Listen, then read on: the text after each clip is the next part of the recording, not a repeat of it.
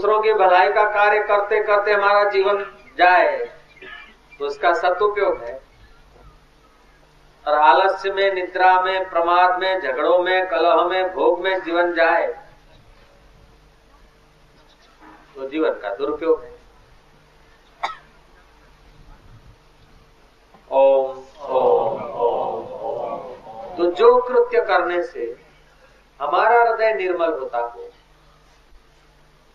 और प्रसन्न होता हो, वो प्रयत्न पूर्वक करके करना चाहिए। और जो कृत्य करने से हमारा हृदय मलिन होता हो, अथवा खिन्न होता हो, भोग भोगने के बाद खिन्नता आ जाएगी। भोग की इच्छा से हृदय मलिन होने लगेगा। लेकिन परोपकार के विचार मात्र से हृदय प्रसन्न होने लगेगा, शुद्ध होने लगेगा। आप काम छोटा करते या बड़ा करते, उसका मूल्य नहीं। है बुहारी कोई छोटा काम नहीं, झाड़ू लगाना कोई छोटा काम नहीं। और वज़ीर बन के बैठना, सचिव बन के गुरुओं के पास बैठना है कोई बड़ा काम नहीं। हेतु क्या? जय जय। एक आदमी गंगा किनारे बैठे थे, तिलक लगा के, रुद्राक्ष की माला घुमाते कोई आदमी आके स्नान करे तो बोले अच्छा कोई बात नहीं, आप स्नान लोगों के कपड़ों की चौकीदारी करते थे। गीता भवन है, ऋषिकेश में, वहाँ उन्होंने अलमारी ले रखी। टिल्ला टपका कर देते थे, साधु जैसे लगते थे, भगत राज लगते थे। लोग नहा के निकले तो उनके कपड़ों में से घड़ी गायब हो जाती थी। और वो तो भगत राज घुमाते थे माला अच्छी तरह से। नहाने वाले को लगता था कि कोई कैसे आ गया, गठिया कहाँ चला गया? इधर उधर फिर वो गठिया को खोजने में वो आदमी सहयोग भी दे देता था। गठिया को खोजने में सहयोग भी दे देता था कि यहाँ कोई अनजान आदमी इतने थे, क्या पता बाबू जी उधर वो पेंट वाला था, वो हो सकता है, फलाना हो सकता है। लेकिन वो आदमी जब, वो चिंता आठ फेल होकर मर गया तो उसकी अलमारी से सैकड़ों घड़िया निकली। अब बैठा तो गंगा किनारे है। और कपड़ों की रखवाली करता है। लेकिन हेतु इसका अशुद्ध है। जय जय। हम बैठे मंदिर में हैं। तो दर्शक मूर्ति का, भगवान का दर्शन करके प्रसन्न हो, उसका हृदय शुद्ध हो, ऐसे भाव से अगर हम मंदिर में बैठे तो हम वास्तविक में पुजारी हैं और हमारा उद्धार हो जाएगा। लेकिन हम बैठे हैं कि कोई आ जाए, फंसा जाए। दर्शक की नज़र भगवान पर होगी और हमारी नज़र उसकी जेब पर होगी या वो कितना डालता है तो हमारा हृदय अशुद्ध होने जा रहा है। श्री राम। बैठे तो मंदिर में है, लेकिन हृदय शुद्ध हो रहा है कि अशुद्ध हो रहा है, उस पर ध्यान न देंगे तो फिर मन माने रास्ते पर हृदय चलेगा, अशुद्ध हो जाएगा। भगवान वेद व्यास को भक्तों ने प्रार्थना की कि गुरु महाराज इतने सारे शास्त्र हैं। इनका सबका सार हम समझ नहीं पाते। आपके सब ग्रंथों का टोक सार बता। वेदव्यास ने कहा परोपकार है पुण्याय पापाय पर दूसरों का हित होता है ऐसा व्यवहार करने से आपका कल्याण होगा। परोपकार। परोपकार पुण्य पैदा करता है। और पर पीड़न पर हित सरिस धर्म नहीं भाई, पर पीड़न सम नहीं अधमा तो आपके तन से, आपके मन से, आपकी बुद्धि से, आपकी वाणी से। दूसरों को ज्ञान मिले, दूसरों को सुख मिले, दूसरों को ईश्वर का रास्ता मिले। ये तो हो गया आपके जीवन सरिता का सदुपयोग।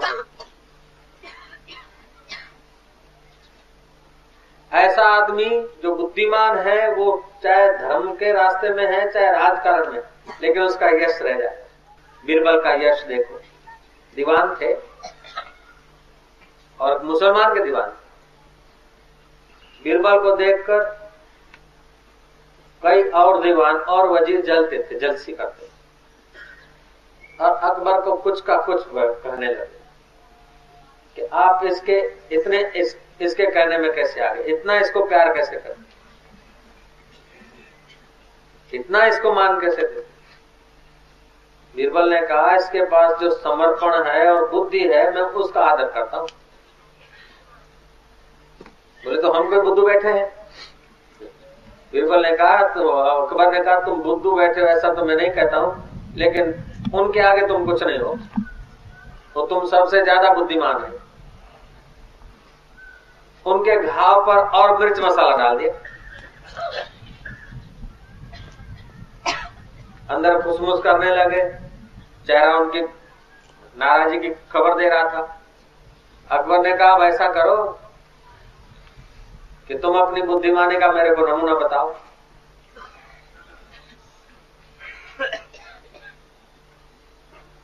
दो हाथ लंबा कपड़ा मंगाया और पलंग पे लेट गए। बोले, मेरे शरीर को पूरा ढक दो। अपनी बुद्धि का उपयोग करके मेरे शरीर को ढक दो। शरीर का कोई हिस्सा भी मेरा था। वस्त्र से बाहर न रहे, चादर से।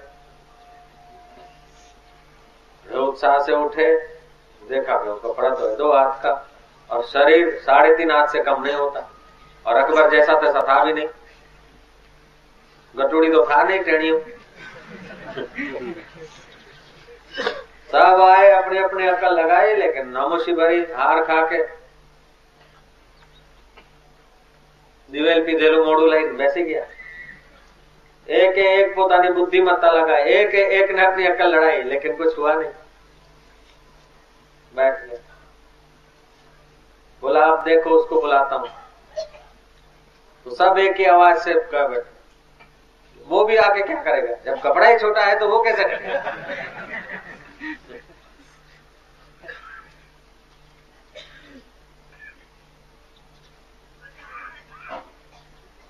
अकबर ने कहा कि बीरबल बीरबल है, कुछ ना कुछ उपाय कर दे। बीरबल को बुलावा या बीरबल दौड़ते दौड़ते आया, बीरबल को सारी बात सुना दिया। ये कारण है। अब बुद्धिमता का परिचय दो, नहीं तो ये लोग इनकलाब जिंदाबाद कर रहे बीरबल ने कहा क्या करें जहाँ बना बोले, बस मेरा शरीर ढक जाए पूरा। कोई अंग खुला न हो वस्त्र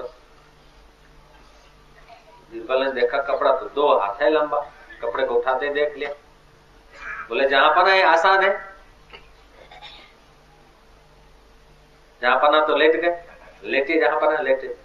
जरा से गुरु महाराज जहां पना जी जरा से घुटने जो है ना पैर जरा है घुटनों की और कर लीजिए ढक दिया पूरे ढक गए अब वो सब के सब इतनी अकल नहीं लड़ा सके कपड़े को खींचना क्या જ્યાંથી વાળવું જોઈએ ત્યાં વાળી નાખ્યો એટલે પતી ગયો अकबर ने कहा कि बीरबल कुछ दिनों के बाद अकबर के चेहरे पे मीठी मुस्कान थी, बोले, बीरबल, मैं कोई खास दवा वैदों ने स्पेशल वैदों ने मुझे दवा दी और वो बैल के दूध से लिया जाएगा। बैल के दूध के बिना वो दवा ये सब नहीं करेगी। सियाड़ा पाक जी उसे खाएगा और कुछ भी करके तेरे सिवा और कोई ला नहीं सकता। कुछ भी करके बैल का दूध लिया तब मैं तेरे को मानू। जहाँ पना एक आज का आज नहीं होगा, कुछ दो चार दिन लगेंगे बोले हफ़्ता के अंदर लिया बीरबल ने कहा अवश्य लाऊँगा, चिंता मत करे लोग सोचने लगे, बैल का दूध कभी बताओ बीरबल घर गए। जिसके माता पिता नाना, नानी या दादा दादी धर्म का अनुष्ठान करते हैं या गर्भाधान संस्कार करते हैं, उनके घर बीरबल पैदा होते हैं। ध्यान देना श्री राम। जैसा आया खा लिया, जैसा आया पी लिया, उसके घर आंके पैदा होते अहंकार। खोखे, श्री राम।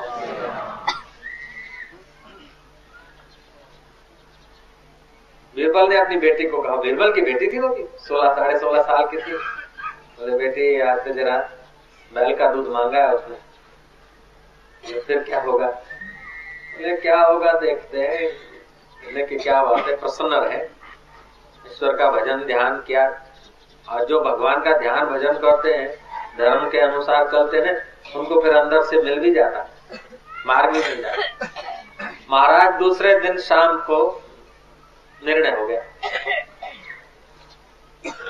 बीरबल ने और उसकी बच्ची ने निर्णय कर लिया। रात्रि के ठीक मध्यान्ह हुआ, बारह बजे।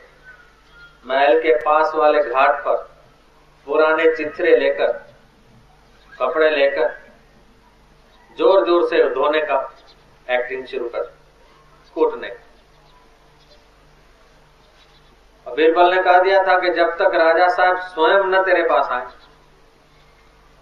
रूबरूद बातचीत न हो, तब तक कोई राज बताना मत कोई पूछे तो कुछ बताना मत बेटी तो बीरबल की थी। खुश हो खुश हो खुश हो खुश हो, बाप तेवा बेटा। वड़ते वा टेटा जय जय। महाराज धमाधम करती मध्यान्ह रात्रि को जब कपड़े कूटने की आवाज़ अकबर ने देखा कि मेरे महल के घाट के पास कपड़े कूट रहे और इतनी बदतमीजी से। और रात को मध्य रात्रि को ऐसा कौन धोबी? बाहर के धोबियों को तो आना भी मना है। कौन है महल का? कौन आदमी? जाके देखो। गुस्से गुस्से में कहा उसको मेरे पास पकड़ गया। लड़की तो सोलह श्रृंगार करके गई थी। कपड़े कूट रहे थे। भाई ने देखा कह रहे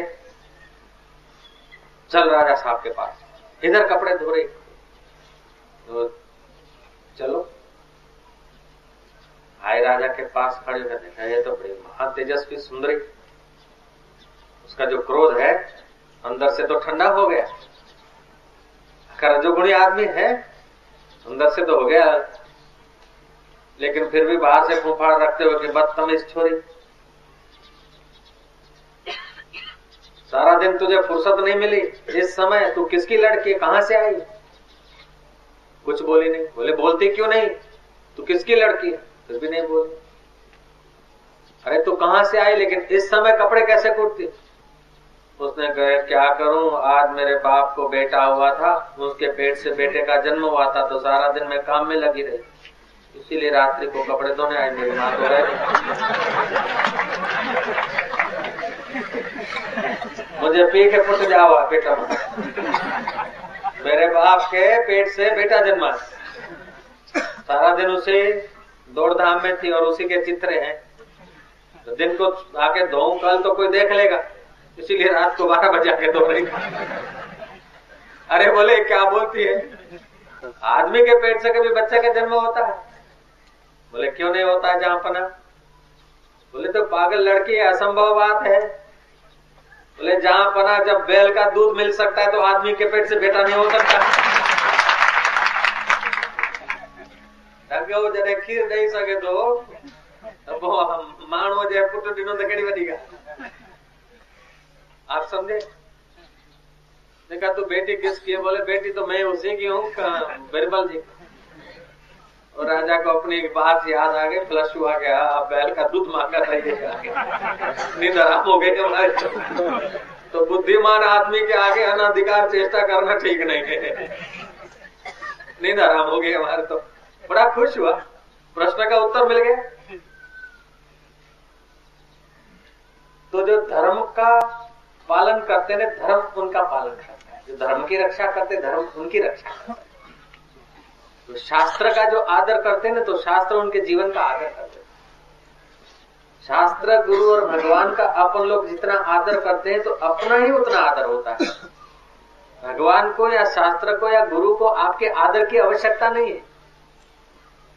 ब्रह्मवेता की सहाय, सारा संसार मिलकर भी ब्रह्मवेता की कोई सहाय नहीं कर सकता। ज्ञानवान का क्या सहायता आप करेंगे? ईश्वर की सहायता आप क्या करेंगे? शास्त्र की आप सहायता क्या करेंगे? लेकिन फिर भी शास्त्र या भगवान या गुरु आपका कुछ भी समय लेता है तो आपके ही कल्याण के लिए लेता है। श्री राम। इसलिए मनु महाराज कहते यथ कर्म कुरंतो परितोषो अंतरात्मना जो काम करने से हृदय निर्मल होता हो, प्रसन्न होता हो, वह काम प्रयत्न पूर्वक करना चाहिए। इससे जो विपरीत है, उसको त्याग करना चाहिए। हृदय में धड़कन पैदा होती हो, हृदय मलिन होता हो, अभिमान बढ़ता हो, क्रोध बढ़ता हो, घृणा बढ़ती हो, राग द्वेष बढ़ता हो, ऐसा विचार भी नहीं करना चाहिए, ऐसे कर्म भी नहीं करना श्री राम। और मनुष्य एक ऐसा स्वतंत्र प्राणी है, चाहे वो बना ले, चाहे सुख बना ले, चाहे दुख बना ले, चाहे अपने को दैत्य बना ले, चाहे अपने को देवता बना ले, चाहे अपने को दानव बना ले, चाहे अपने को मानव बना ले, उसमें सब छुपा है।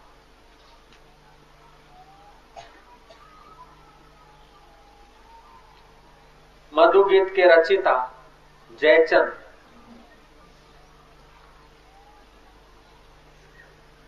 तीर्थ यात्रा को जा रहे हैं।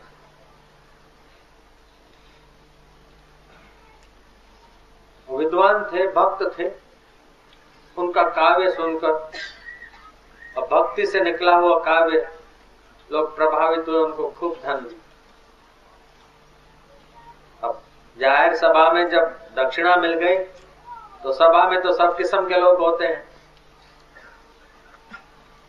कुछ डाकू लोग उनके पीछे हुए। रास्ते में वो धन लूट लिया और ये जाकर कह देगा लोगों को तो हमारे को पकड़वा देगा। उसके कुछ अंग विच्छेद कर दिया हाथ पैर थोड़े काट डाले और कुएँ में फेंक महाराज, कुएँ में फेंक दिया तो कुएँ में भी तू सब में है, तू जो करता है, भलाई के लिए करता है, वाह वाह। अब गुंडों ने, डाकुओं ने धन छीन लिया है, हाथ पैर काट के कुएँ में डाल दिया हृदय से गीत निकल रहे के वाह वाह, तू जो करता है, भला के लिए करता है। तू जो करता है, अच्छे के लिए करता है। तेरे विधान में सब मंगलमय है, हे मंगलमय प्रभु, तू कभी अमंगल कर ही नहीं सकता। बाहर से तो दुख हुआ, लेकिन अपने हृदय को निर्मल बनाया था दुख हृदय में घुसने नहीं दिया गौड़ देश का सम्राट वहाँ से फंसा उसने देखा कुएँ में आवाज़ आ रहा।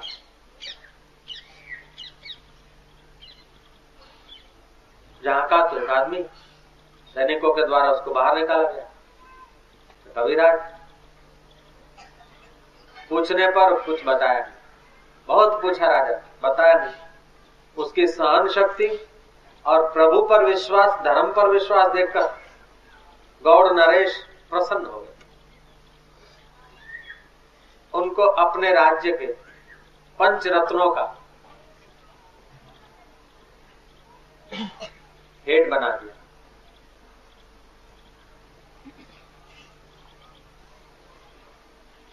और अपनी जो कमेटियाँ थी, उसका भी अध्यक्ष बना दिया। कोई धर्म सम्मेलन हुआ दूर दूर के कवि, विद्वान, साधु, महात्मा आए, वो जो डकेत थे, वे भी साधु का रूप धारण करके उस सम्मेलन में। क्योंकि पहले भी किसी फ़ंक्शन में गए तो ये माल मिल गया, मुर्गा मिल गया, ऐसे वो, इस भावना से।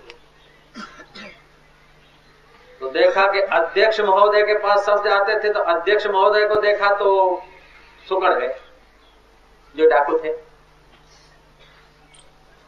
अरे, ये तो पहचान लेगा अब तो हमारा, क्योंकि यह तो अध्यक्ष बना हुआ है यहाँ का तो। सर्वोपरि हो गया राज्य में तो। अब हमारा के चमड़ा उगड़े रहते कविराज ने उनका सत्कार करते हुए राजा साहब को कहा कि मेरे पुराने मित्र हैं उनको हुआ कि हवे आई बन्यू के पुराने मित्र એટલે હવે બધું ખુલ્લું કરશે क्या सहन शक्ति है लोगों में देखो तो डाकुओं के प्रति इतनी सहन शक्ति हम लोग गुरुओं के प्रति नहीं रख सकते जय जय ईश्वर के प्रति नहीं रख सकते माँ बाप के प्रति नहीं रख सकते, पत्नी और पत्नी के प्रति नहीं रख सकते, इतनी शक्ति राजा को कहा कि मेरे पुराने मित्र हैं। राजा के सामने उनका सत्कार किया और सच्चे हृदय से उनको कहा कि राजा साहब, ये मेरे मित्र हैं, आप अगर मुझे कुछ प्यार करते हैं तो उसके बदले में आप इन्हीं को स्नेह करिए और इन्हीं को कुछ दीजिए।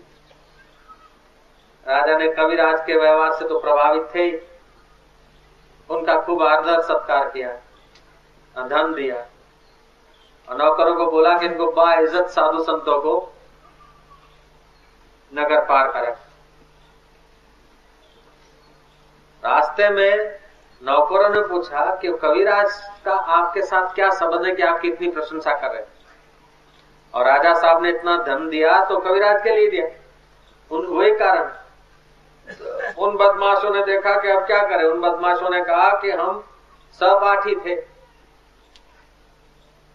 ये बड़े कविराज तो थे, लेकिन बड़े गुनागार थे। तो देश के, हमारे देश के राजा ने इनको काटकर कुएँ में फेंकने का आदेश दिया। लेकिन हमने अपना सहपाठी समझ के इनके खाली पैर काटे और जरा से हाथ काटे, उंगली और इनको हमने छोड़ दिया।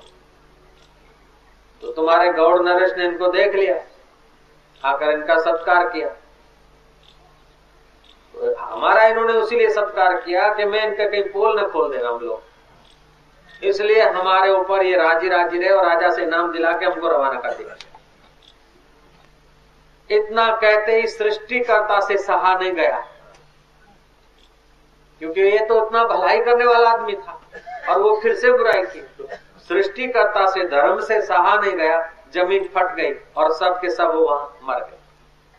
नौकरों ने आकर समाचार दिया और वापस माल और तोहफे ले आए। कि उनसे ऐसा हमने पूछा और उन्होंने ये जवाब दिया, और उतने में ही धरती कंप हुआ, धरती फटी और वो सब मर मिट गए। ये तोहफे सब हम वापस लाए। जयचंद कविराज को लगा कि प्रभु, ये तूने क्या कर दिया ना? राजा ने पूछा, हकीकत बात क्या? ये नौकर तो नहीं खबर लाए। कवि ने फिर पूरी सच्ची बात सुना दी। पहले से वो प्रसिद्ध तो थे ही। और भक्त हृदय था और बात असर वो करती जो दिल से निकलती।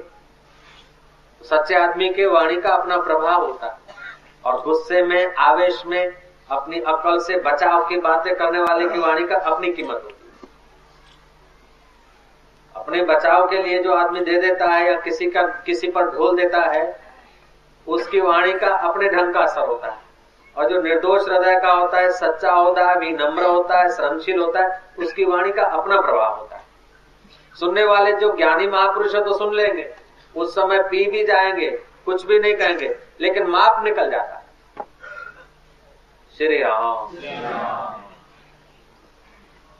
जो जितने बुद्धिमान है, उतना हमारे वाणी से माप निकाल लेंगे हमारे आचरण से माप निकाल लेंगे तो राजा बुद्धिमान था, गौड़ नरेश। वो कवि के पैरों पे पड़ा। कि आप में इतनी धैर्य, इतनी सहन शक्ति, इतना धर्म आपके अंदर गया बोले, महाराज, धर्म के लिए मैं नहीं करता, मैं तो मेरे लिए कर रहा मैं कोई धर्म पर कृपा नहीं करता हूँ, गुरुओं पर कृपा नहीं करता, भगवान पर कृपा नहीं करता। मैं तो अपने पर कृपा कर रहा हूँ। लेकिन मुझे लगता है कि सृष्टिकर्ता आपने इतनी जल्दबाजी क्यों की? वे बेचारे, मैंने सोचा था कि धन के अभाव में मेरे पीछे पड़े हैं और धन लूट लिया और मैं किसी को कह न डालू, उसलिए मेरे हाथ पैर काट के कुएँ में फेंक दिया। अब इनका स्वभाव निर्धन है, उसलिए इनका स्वभाव खराब है। तो ये फिर साधु वेश धारण करके आए तो मैंने धन दिलाकर मैं सोचा इनका स्वभाव बदल जाएगा। लेकिन स्वभाव नहीं बदला। इन्होंने तो और चढ़ा बढ़ा के दिया। सृष्टि करता तुम इनको माफ़ कर देते तो कितना अच्छा था, उनके हाथ। वो बेचारे प्राण खो गए थे थोड़ी सी गलती के कारण। ऐसा कहते उनके हाथ पे यथावत हो गए पहले।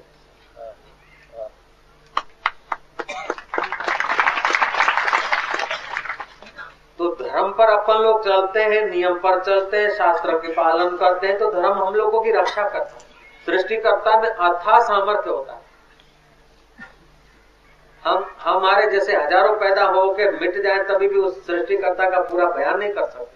वो परब्रह्म परमात्मा रोम रोम में, जल में, फल में, अणु अणु, परमाणु परमाणु में। तुम्हारी सच्चाई का बदला कोई दे चाहे ना दे, लेकिन तुम्हें तो उस पर पूरा भरोसा होना ही चाहिए।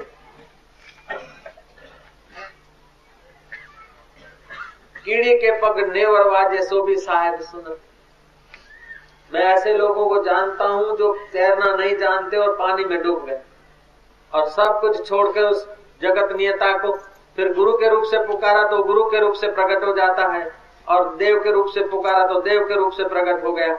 और हे भगवान, अब तू ही बचा, ऐसा करा तो उसी गहरे जल में वमल में, नर्मदा के पूर्व में किसी ऐसी शक्ति ने उनको पकड़ के बाहर निकाला। अब कौन पकड़ने वाला है? हाथ पैर पकड़ने गए तो कोई दिखा नहीं।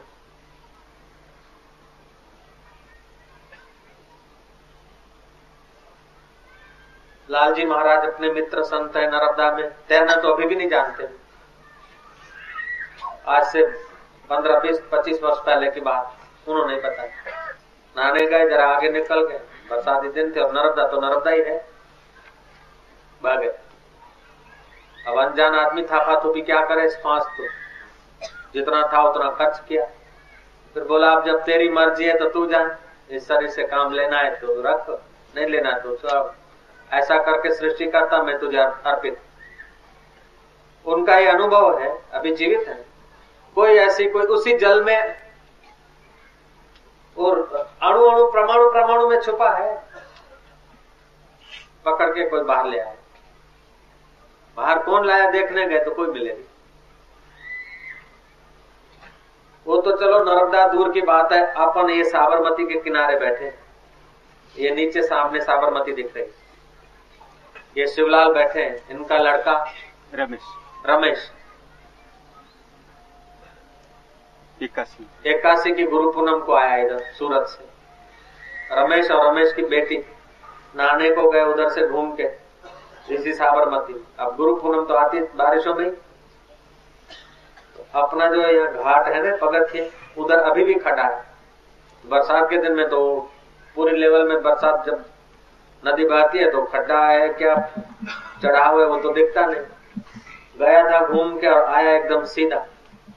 सीधा आया तो अभी जो खड्डा पड़ा है ना, अभी तो कुछ भर भी गया है। ट्रैक्टरों से भरवाया, पहले और गहरा बंदे भर का पानी समझ के वो जो आया क्यों कंप में, नीचे उतरता है। गहरे पानी में, ऊँचे आपकी उसकी ऊंचाई से तो पानी हो और गहरा था। तैरना जानता नहीं बच्ची हाथ से छूट गई। फाफा मारने लगा, खुद डूबने लगा, बच्ची हाथ से छूट गई। जैसे तैसे पैरों में बच्ची आई, उसको फिर पकड़ा तो दोनों डूब रहे। इतने में उस परमात्मा को खूब याद किया कि बापू है बापू है गुरु है भगवान तो गुरु पुण्य में आयो छो है तारी में शिवलाल अभी मौजूद है आगे शिवलाल को बताया कि बापू आया था मारो हाथ पकड़ी ने मैंने कांठे उभा रखा હું પગે लागवा गया तो मैंने दिखाया नहीं અને અહીંયા સ્ટેજ ઉપર तो ये ईश्वर न जाने कैसे कब कहा क्या रूप धारण कर ले गुरु का रूप धारण कर लेता है, कि पिता का रूप धारण कर लेता है, कि साधु का रूप धारण कर लेता है, कि सिंह का रूप धारण कर लेता है, कोई पता नहीं। हम ईश्वर के आधार पर चलते हैं, हम ईश्वर के होकर चलते हैं तो जहाँ सब सहायताएँ खत्म हो जाती तभी भी वो उसकी सहायता तो एंड मौके पे भी प्रकट हो सकती। तो धर्म का जो आधार है वो धन के आधार से, सत्ता के आधार से, बुद्धि की कुशलता के आधार से भी धर्म का आधार बहुत गहरा है। बहुत ऊँचा। ये तो एक आधा है, ऐसे तो जीवन में कई दृष्टांत मिलेंगे, ऐसे कई घटनाएँ मिलेंगे। मारने वाले से बचाने वाला नजीक हो जाता बाद में जो विवेकानंद बने, वो पहले नरेंद्र उनका नाम। ईश्वर प्राप्ति के लिए खूब तड़प थी बिरह बिरह जी बाहे में इंतजारी, बेकरारी दर बदर और अपने को धिकार रहे थे कि धिकार इस जीवन को। इतनी उम्र हो गई, ये जगत का नश्वर ज्ञान भरा। नश्वर शरीर को खिलाया, पिलाया और शाश्वत परमात्मा का दर्शन नहीं। प्रभु का साक्षात्कार नहीं, प्रभु का दर्शन नहीं। फिर फिर इस जीवन को रखकर क्या करें? ये जीवन दाता अब ये जीवन तुझे समर्पित।